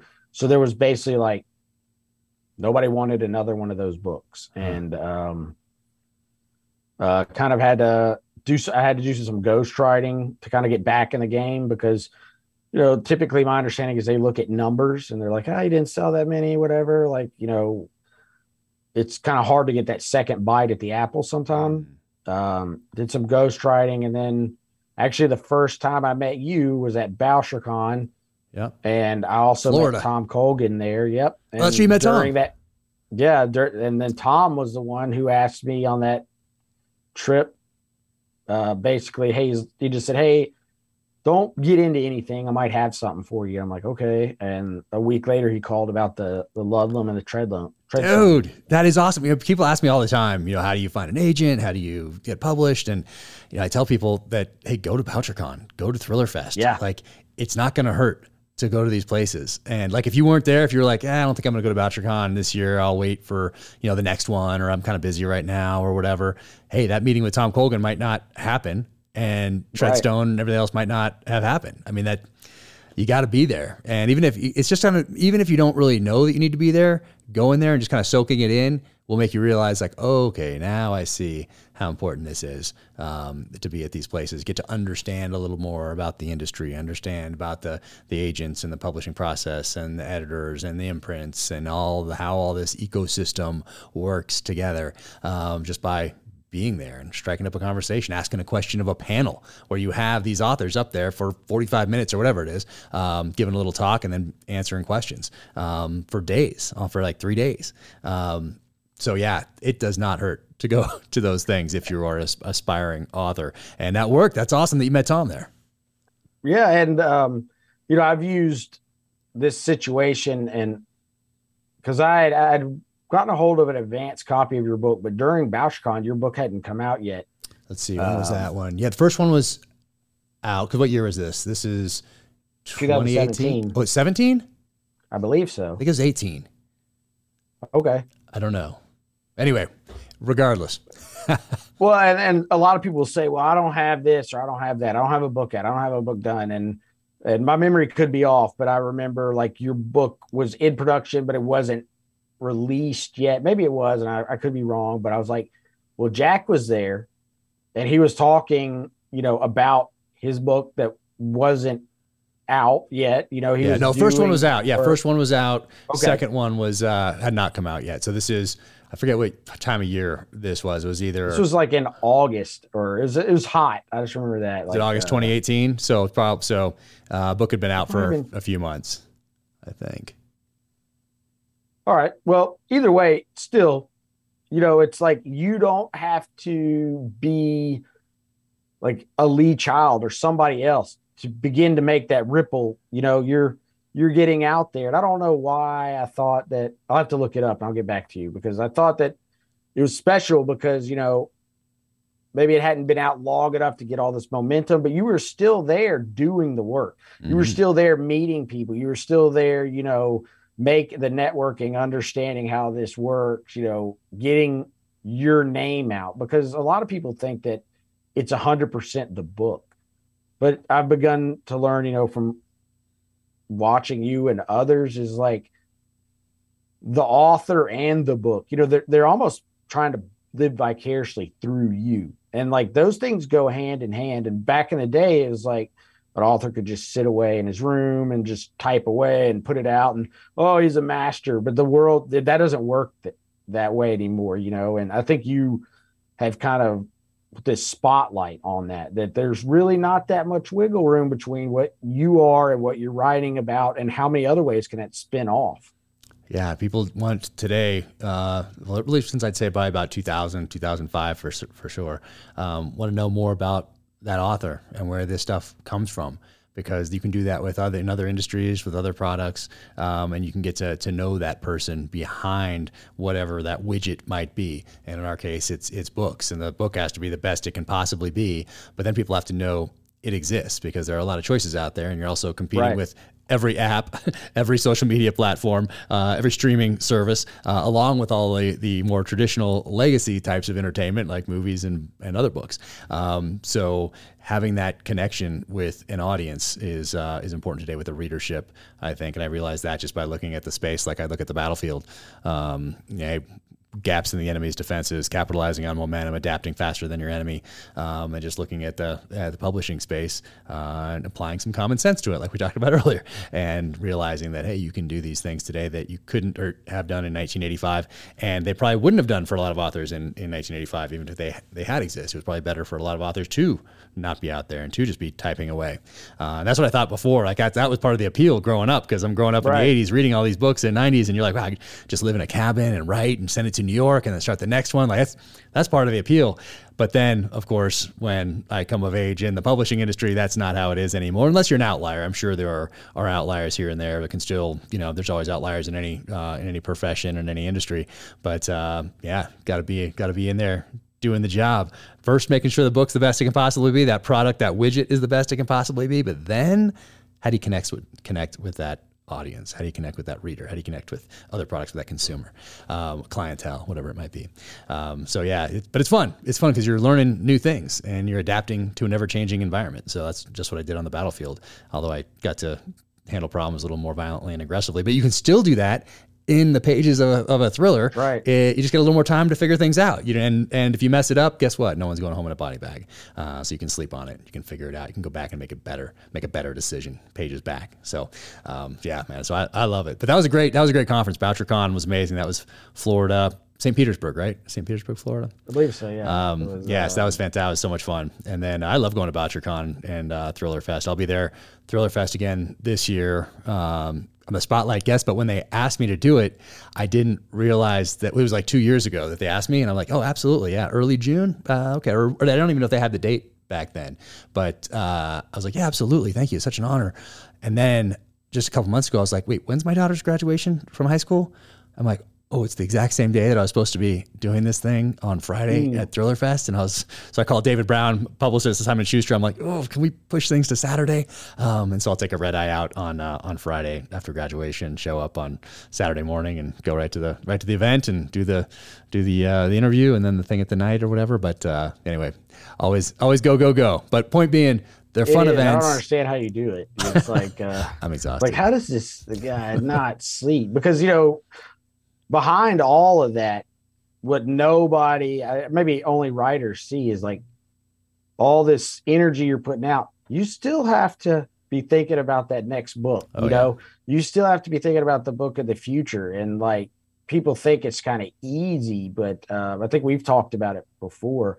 Like, especially if you're writing, you come from the military and you're writing these books, like you once you kind of get that low hanging fruit, you're starting to drill really deep into yourself. And that last Treadstone book I wrote was actually set in, um, you know, Afghanistan, right up up to the fall of Kabul, and you know, uh, I've had issues with deadlines, and people are like, "Oh, I'll just write words," and you know, you have your standard of what you know is good, and sometimes, like you know, art just takes its own time to manifest and you can't you i feel like i'm cheating my readers. If i i would love to turn in early but if it's if it's bad you know they're they're spending good money on this. Like these books aren't cheap. And uh but you start to drill into certain things and it takes you places that you didn't expect and you're like look this story that was going this way is now going this way. It's so much better but i just need a little more time. And it's like sometimes that's hard uh, yeah. I can't imagine for you. well, I'm very fortunate that um, my deadlines, or how do you say, soft deadlines, I guess is the best way to put it. So, um, ever thankful to Emily Bestler and uh, the crew over at Simon Schuster, Emily Bestler Books, for giving me that uh, that leeway because sometimes it does take a little little longer. Sometimes that book you thought was going to be, oh, it's probably going to end up being about 115,000 words, 120,000 probably tops based on my outline and now my previous experience writing these other books. I kind of, well, guess what? This last one I passed 100, I passed 115, I passed 125, uh, passed 130, and it just it, that's just what the story was taking. So it's just how it how it goes. But you're right, art. You can't like it's it's tough. You can't be like my painting will be done on this day. Um, I mean, maybe some people can, but um, I I have a yeah, I don't even. I, am yeah. very fortunate that I don't really uh, think of it in terms of, of that. I just know I need to get it get it done, and uh, I'm always working on getting more effective and efficient with my time, especially now that there are more demands on it. Um, so I'm trying to get better at that, so I'm not running around like a crazy man all the time. Uh, not not so uh, that's not working out so well as of today, but I'm working on that for the future. So that's uh, that's just how it goes, though. Um, I've started using this app called uh, Dragon Anywhere, I think. So it goes on your phone, and it's a transcription app. Like I've tried using the notes on my phone and etc., but it'll time out. This one won't time out, and it's pretty good. Like you know, you just have to edit, but like I somehow thoughts come to me when I'm driving or if I'm at my son's t-ball practice or whatever, and I read somewhere that the average human speaks 10,000 words a day. Oh yeah. And so if you just sit there and like if I just get a percentage of that, you know, it you're able to be productive in places that you wouldn't normally be productive. Because I think the the gold comes from that kind of stream of consciousness thought, as opposed to like, oh, I'm sitting here like trying to be writerly. Sometimes it doesn't the flow doesn't come out, but when you're just like, I gotta get this down, you go back, you look at it, man, that, that it needs some polishing, but that's good. Oh, nice, nice. I downloaded those apps. There was like a, a family of them. I think there was like a few of them, and they were each part of that dragon thing. And I was like, I want to say it was late 2018, and I I never used them. Um, so I, I need to, I send myself emails though. Like last night, I was coming back from from Montana, and I pulled over and sent myself an email to an email that just has notes go to it. So I'll send ah, myself something. I'll pull over real quick, and I'm like, okay, boom, send it.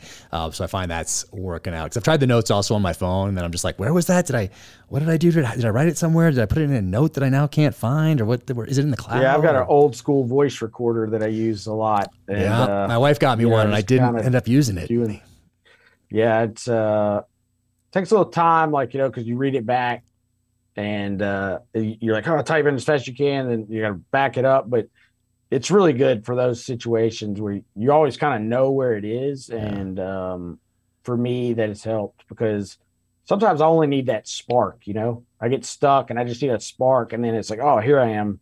You get these ideas, and um, I don't know. Sometimes uh, sitting there at a computer or, or, typing something, I like to write longhand because I mm-hmm. feel. Mm. Oh, wow sometimes I think sitting in front of a computer, you have this. Uh, for me, it looks like a blank screen, looks like a mirror. Uh, and so it's mirroring what I'm not doing. oh, like, great. Oh, Thanks for telling me that. Now I'm going to think about it later this afternoon uh, when I sit down to write. Dang it.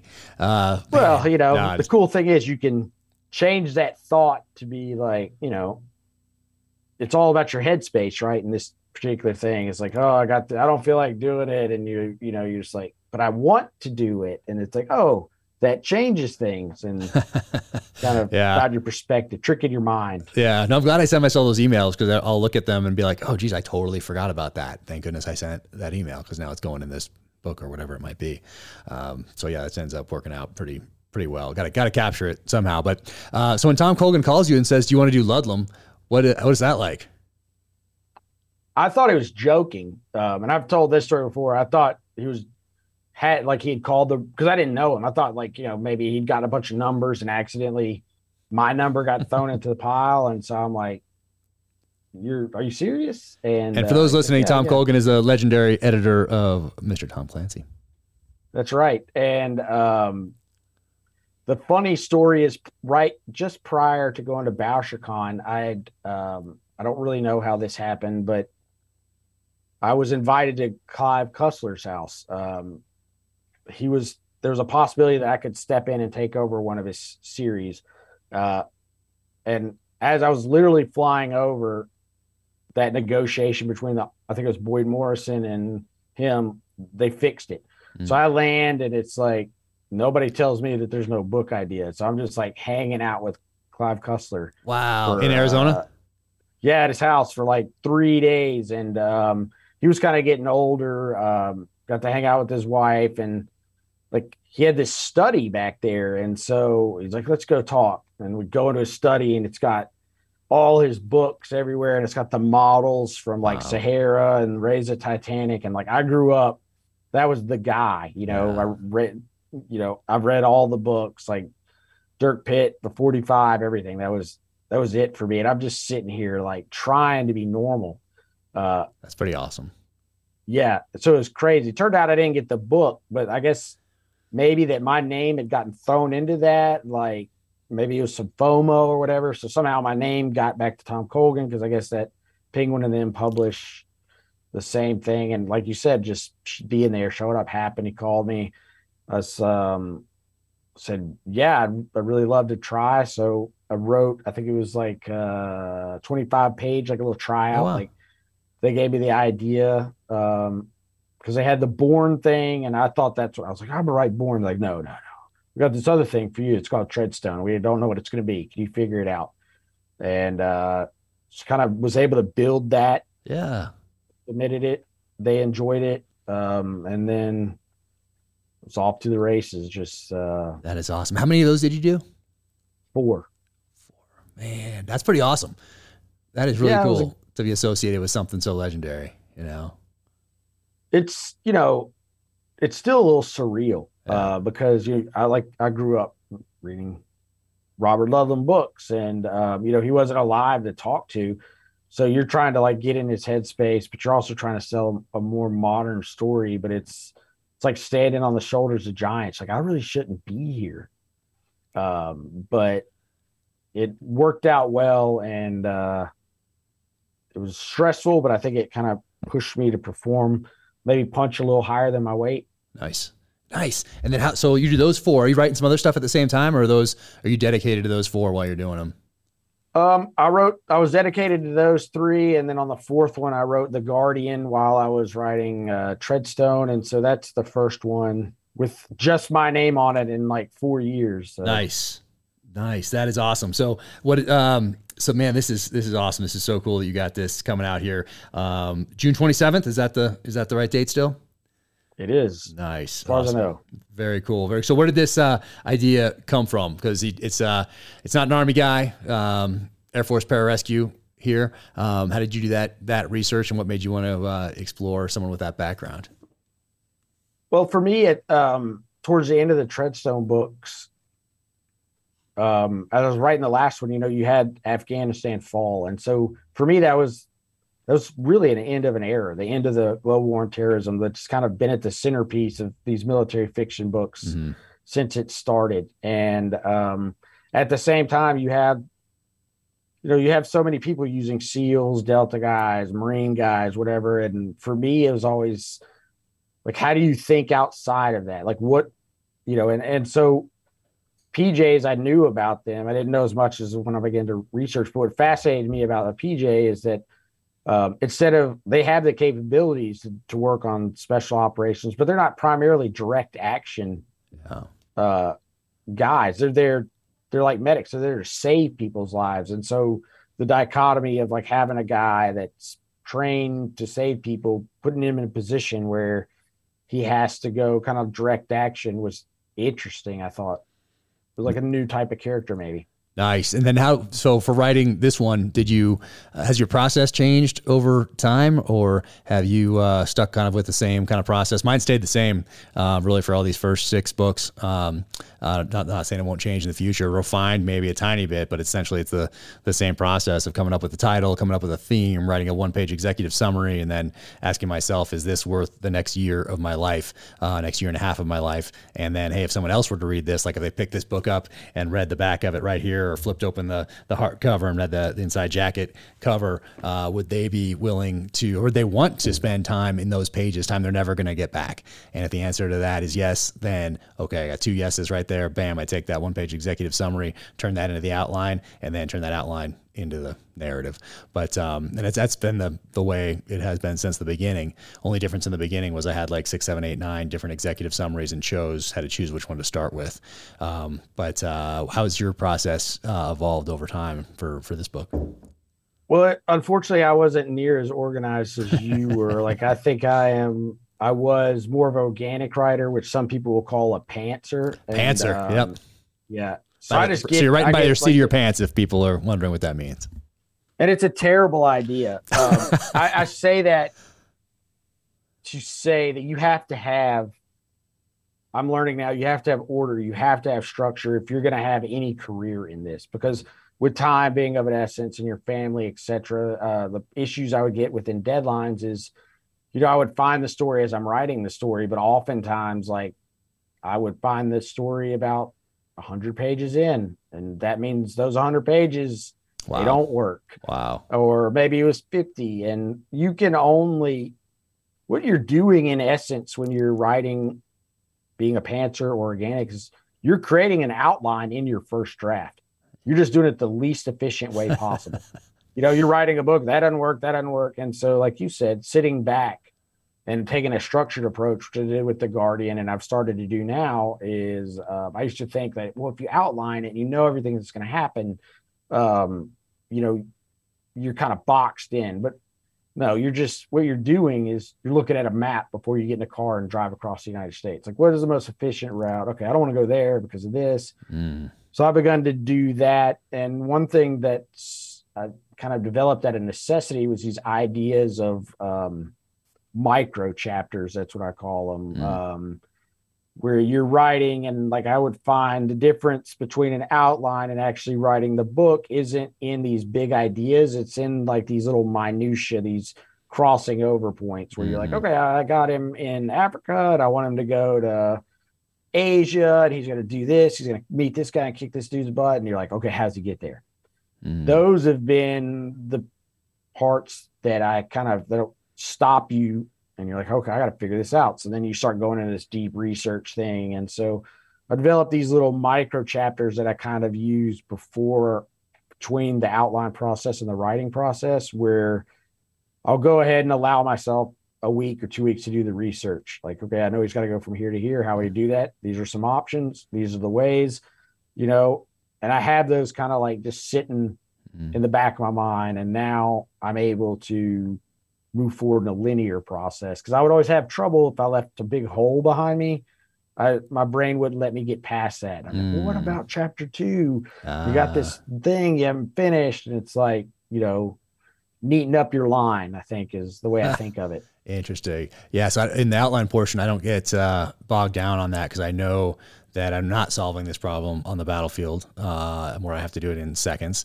I am doing it on the page, and I have a year and a half to do this, and I'm going to be able to fill that gap in. I know there's something I need to put in chapter two, um, and I don't quite have it yet, or I haven't quite figured out how I'm going to have him or have an antagonist or something do a get to a certain point or make a certain action or not get caught or get caught or whatever it might be. Um, but guess what? I know over the next year, I'm to figure that out and I'm to be able to come back and it's to come to me. Um, so I'm, I'm, uh, so don't worry about that. I just put a bunch of X's in there and um, I like leave it as okay. I'm coming back to this. I know I need to figure this out, but uh, the other things like that theme and that title and those other things that I've already that aren't taking up bandwidth because I have them figured out ahead of time um, leaves bandwidth for me to be like, okay, I'm gonna this is as I write this, I'm gonna figure this chapter two out. I know something's gonna go there. Just don't know quite yet, but I'm not gonna stay there in chapter two for a month going, I know I gotta fix this. I gotta fix this. I gotta think of something. I no, I need to spend that month working and uh, and moving that ball forward. So, um, but yeah, I think it's always gonna be the case. There's gonna be things, and you're gonna figure out there's gonna be gaps as you're writing, and you're gonna have to come back and gaps you didn't even know. They're like there are not any X's in this outline that I have to come back to. But now that I'm on chapter 68 oh, okay, I need to go set that up with something over here in chapter 17 or chapter 28 or whatever it might be. Um, and then just fill those in as I go to make that thing as, uh, as smooth as possible. So, um, yeah, I love it. I love every part of the part of the process. You ever get stuck at all? Like you're, you know, we've talked a little bit about this before. You're disciplined in a way. Like you told me once, you might not remember that because of your upbringing and some of your hiking and things that you had done before joining the Navy, you had the discipline required to become a SEAL before you became a SEAL, which I think blew me away then and is still a rarity.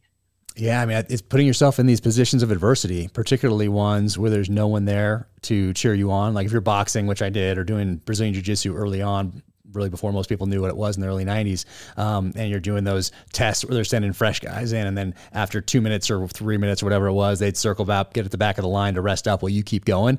Like those types of things are awesome. And I thought back to those a lot. But uh, guess what? There are people around you that are keeping you from quitting just because you don't want to quit in front of them. Um, if you do something solo, like you're kayaking or you're uh, doing cross country or whatever else, there's no one there that's going to know. Like on this hill, you're training by on yourself by yourself, and you're running hills and you're sprinting hills.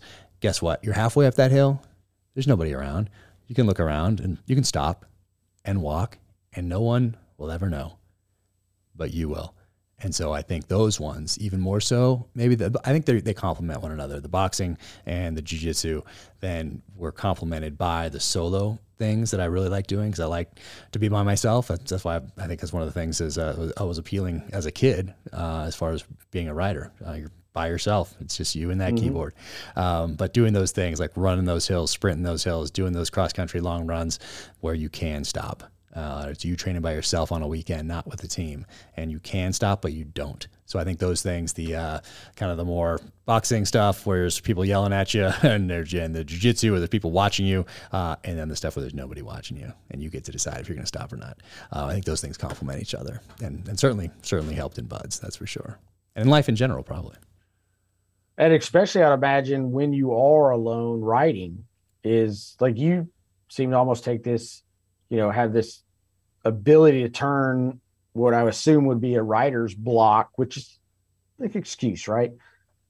That's an excuse. Like if you're able to power through that, like it's uh it's very interesting thing. I, you telling me that I thought of that was actually used it on one of the Treadstone books to Oh, get nice. through where it was like, you know, I've done these difficult things, and right now I'm just sitting here typing away. Like, what is holding me back? And you you begin to realize that sometimes it can be discipline and not pushing yourself um, on something as simple as this. And uh, Yeah. it was very helpful and interesting. Oh, that's awesome. Uh, and I also was lucky in that I heard Steven Pressfield talking about writer's block before I started writing, like right around the time I started the first book. Um, and he was on Rogan um, early on. He's been on a couple of times now, but for those listening, he wrote Legend of Bagger Vance, Gates of Fire, Afghan Campaign, and he also has a series of books on creativity. Uh, the War of Art is the first one, and then there's the Authentic Swing, Turning Pro, Do the Work. But in his interview with Rogan, I think it was, um, he said, you never heard of a trucker getting trucker's block? You never heard of a dentist getting dentist block? You say you're a writer, you're a professional, you sit down, you write. And uh, hearing that early on was like, very liberating um, because I was like, yeah, that's what I am now. I'm not a special operator anymore. That's part of my foundation, part of my past. But now I'm a professional writer. I'm a professional author. Uh, flip that switch. I sit down and now I write. And so, yeah, I haven't. Uh, haven't had to deal with with writer's block just because of Steven uh, Steven Pressfield saying those words early on. So I don't even consider it. I just sit down and do the work. That's interesting because uh, you you don't realize the things that you get into your your brain, your subconscious that you you feel or are told that you should expect to yeah. happen. You know, you hear a lot of talk about like, you know, people in BUD/S. I've known some seals and they talk about, you know, the fear of the unknown is bad, but it's not as bad as knowing specifically that X or Y is going to happen. You know, uh, they they talk a lot about you know being in the pool and doing the shallow water blackouts and mm you know, you knowing that's going to happen, you haven't even experienced it yet. You you can begin, and a lot of people do. Uh, you know, when I've missed a deadline, I I think to myself improperly, I'm going to miss the next one, right?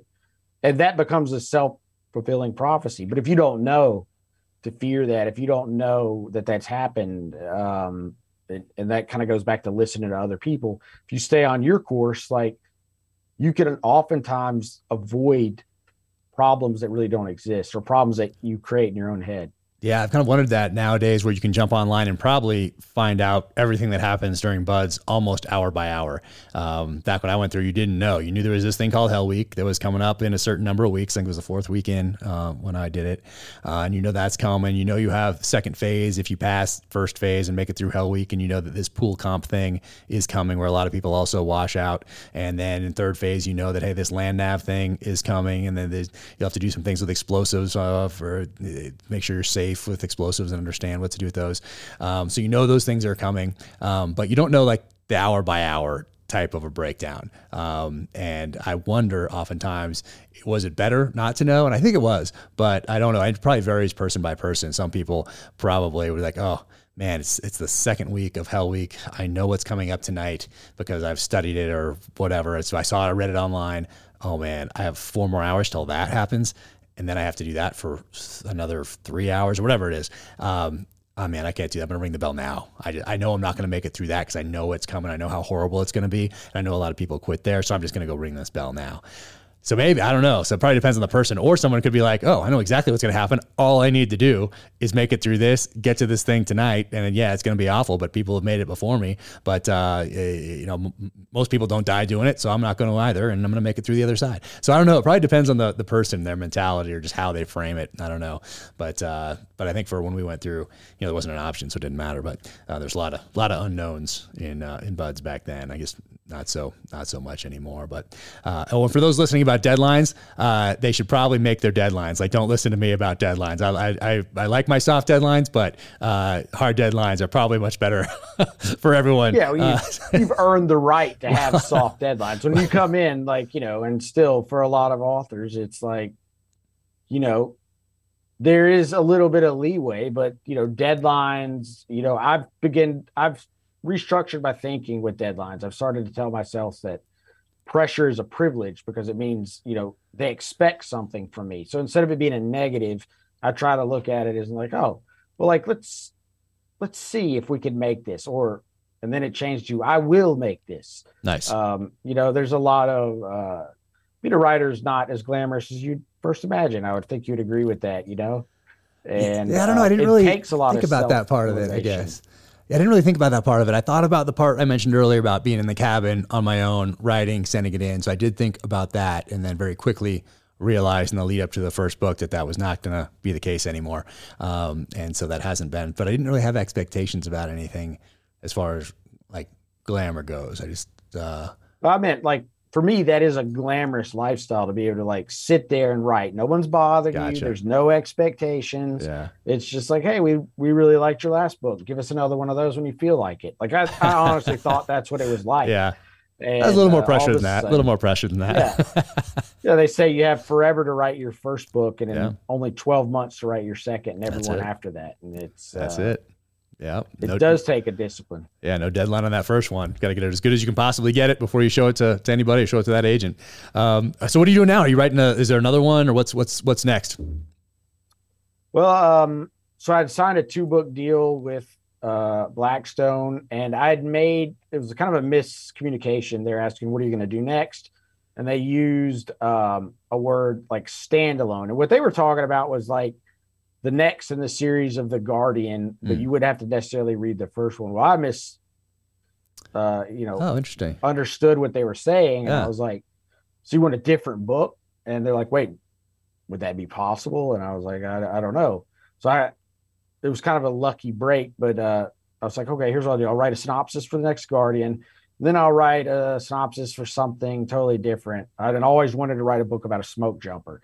Nice. So I come up with this idea about a smoke jumper. Um, and then I'd learned, you know, oh, I'm trying to get in this space to create different types of heroes. So I was like, well, how would a, a smoke jumper have skill sets outside of smoke jumping? And it's like, what if he's a criminal? I was like, that could never happen. And I did some research and found out that in California, if you go to jail uh, for a certain, I think, minor offenses, you could go through this fire program. yeah. You, and if you pass, you become a certified smoke jumper Oh, wow. and then or a certified wildland firefighter and they expunge your record and i was like that'd be kind of cool to have a smoke jumper but he's maybe hiding his past you know so that's what i'm working on now it's called burnout and then nice. hopefully That's a great title for that. it.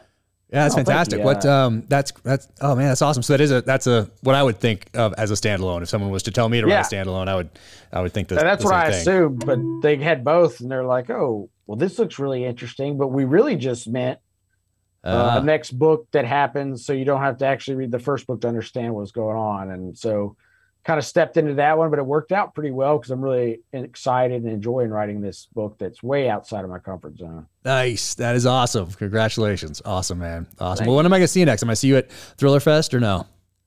i don't think i'm gonna i don't think i'll make ThrillerFest we have uh baseball stuff but i'm definitely gonna come to uh BoucherCon. Nice. Uh, nice. you can't pass up an opportunity to go to san diego Here it's beautiful Yeah, yeah, no, it's a it's a good spot, but uh, yeah, man, awesome, fired up, and this one is June twenty seventh, coming available for pre order right now, or depending on when you're listening to this, if it's after June twenty seventh, twenty twenty three, it's already out there. So, um, awesome, man, awesome, great talking to you. That's my favorite part about doing the podcast is that I get to sit down, turn off the phone, not look at the computer, and just catch up with a friend for a little bit. So that's uh, that's my favorite part about doing this. So, uh, congratulations on everything, and man, I'll see you soon. appreciate it take All it right. easy and keep up the good work Take care. Black Rifle Coffee Company. You can help Black Rifle Coffee raise $1 million to benefit veterans through the boot campaign. All you need to do is grab a can of ready to drink coffee online or from your local grocery or convenience store. The Boot Campaign is one of the most renowned veteran focused nonprofits in the country, working tirelessly to provide life changing aid and benefits to service members and their families. Join forces with Black Rifle in the Boot Campaign from May through the end of the year, where every can of ready to drink coffee you buy will contribute to making this massive donation possible. Black Rifle Ready to Drink Coffee is available in several great tasting flavors on the Black Rifle Coffee website at your local convenience or grocery store. And no matter where you are, you can fuel your caffeine fix while supporting veterans. Every time you crack open a can of Ready to Drink, you'll be making a huge difference in the lives of veterans and their families. Black Rifle Coffee is committed to serving the veteran community, and with your help, we can all continue to make a difference. Let's raise a can together to keep fueling Americans for a good cause. Check out blackriflecoffee.com slash dangerclose and use code dangerclose20 at checkout for 20% off your purchase and your first coffee club order. blackriflecoffee.com slash dangerclose. Drink up. Welcome to the gear highlight portion of the Danger Close podcast. First off, right here, Rusty Firmin. This is his book, Go, Go, Go. And he was a team leader for the Iranian embassy siege in 1980 at Prince's Gate in London. He was on the podcast not long ago and he sent me this book signed. So, Rusty, thank you so much. And on the podcast, we talked about this picture right here and he sent me this signed as well. And there is Rusty right there making entrance uh, on the Iranian embassy in 1980. MP5 right there, H&K, and the man with no gloves. He was not wearing his gloves that day and became known as the man with no gloves. So, Rusty, thank you so much for coming on the podcast. Thank you for this. I'm going to frame it and find a great spot for it. That really means a lot to me. So, thank you. And what else? Schnee's boots right here. I love Schnee's. If you've been following me for a while, uh, you know that. And I've been wearing them for over a decade now. Probably got my first pair, I think, in 2011, 2012, somewhere in there.